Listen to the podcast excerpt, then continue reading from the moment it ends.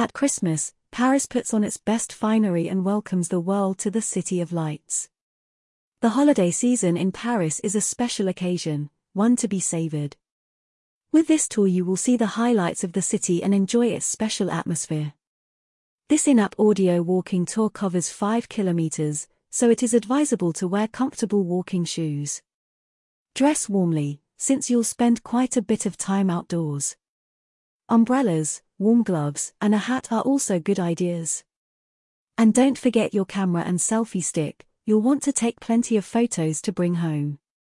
Do you know why Paris is called the City of Lights?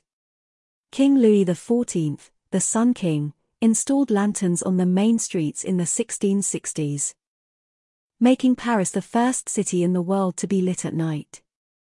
And in the 1860s, Paris was the first city to install gas lighting, converted to electricity in the 1890s.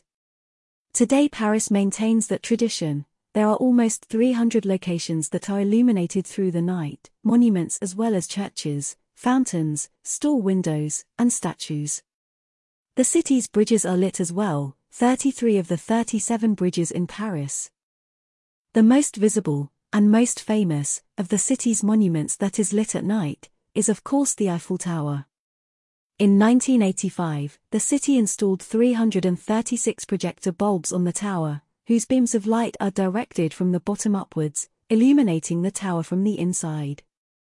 In 2019, they were replaced by 20,000 LED bulbs that consume 10 times less energy. In 1999, a beacon was installed at the top, equipped with 2 light beams that project to a distance of 80 kilometers or 50 miles. This unique lighting system brings the monument to life, sparkling for 5 minutes every hour on the hour, from dusk until 1 a.m. But at Christmas time, the star of the city is not the Eiffel Tower, it is the lighting that runs the length of the Champs-Élysées that is the main attraction. 2.5 kilometers of lights line the avenue from the Arc de Triomphe to the Place de la Concorde. We suggest doing this tour in the evening, after sunset, to best appreciate the lights.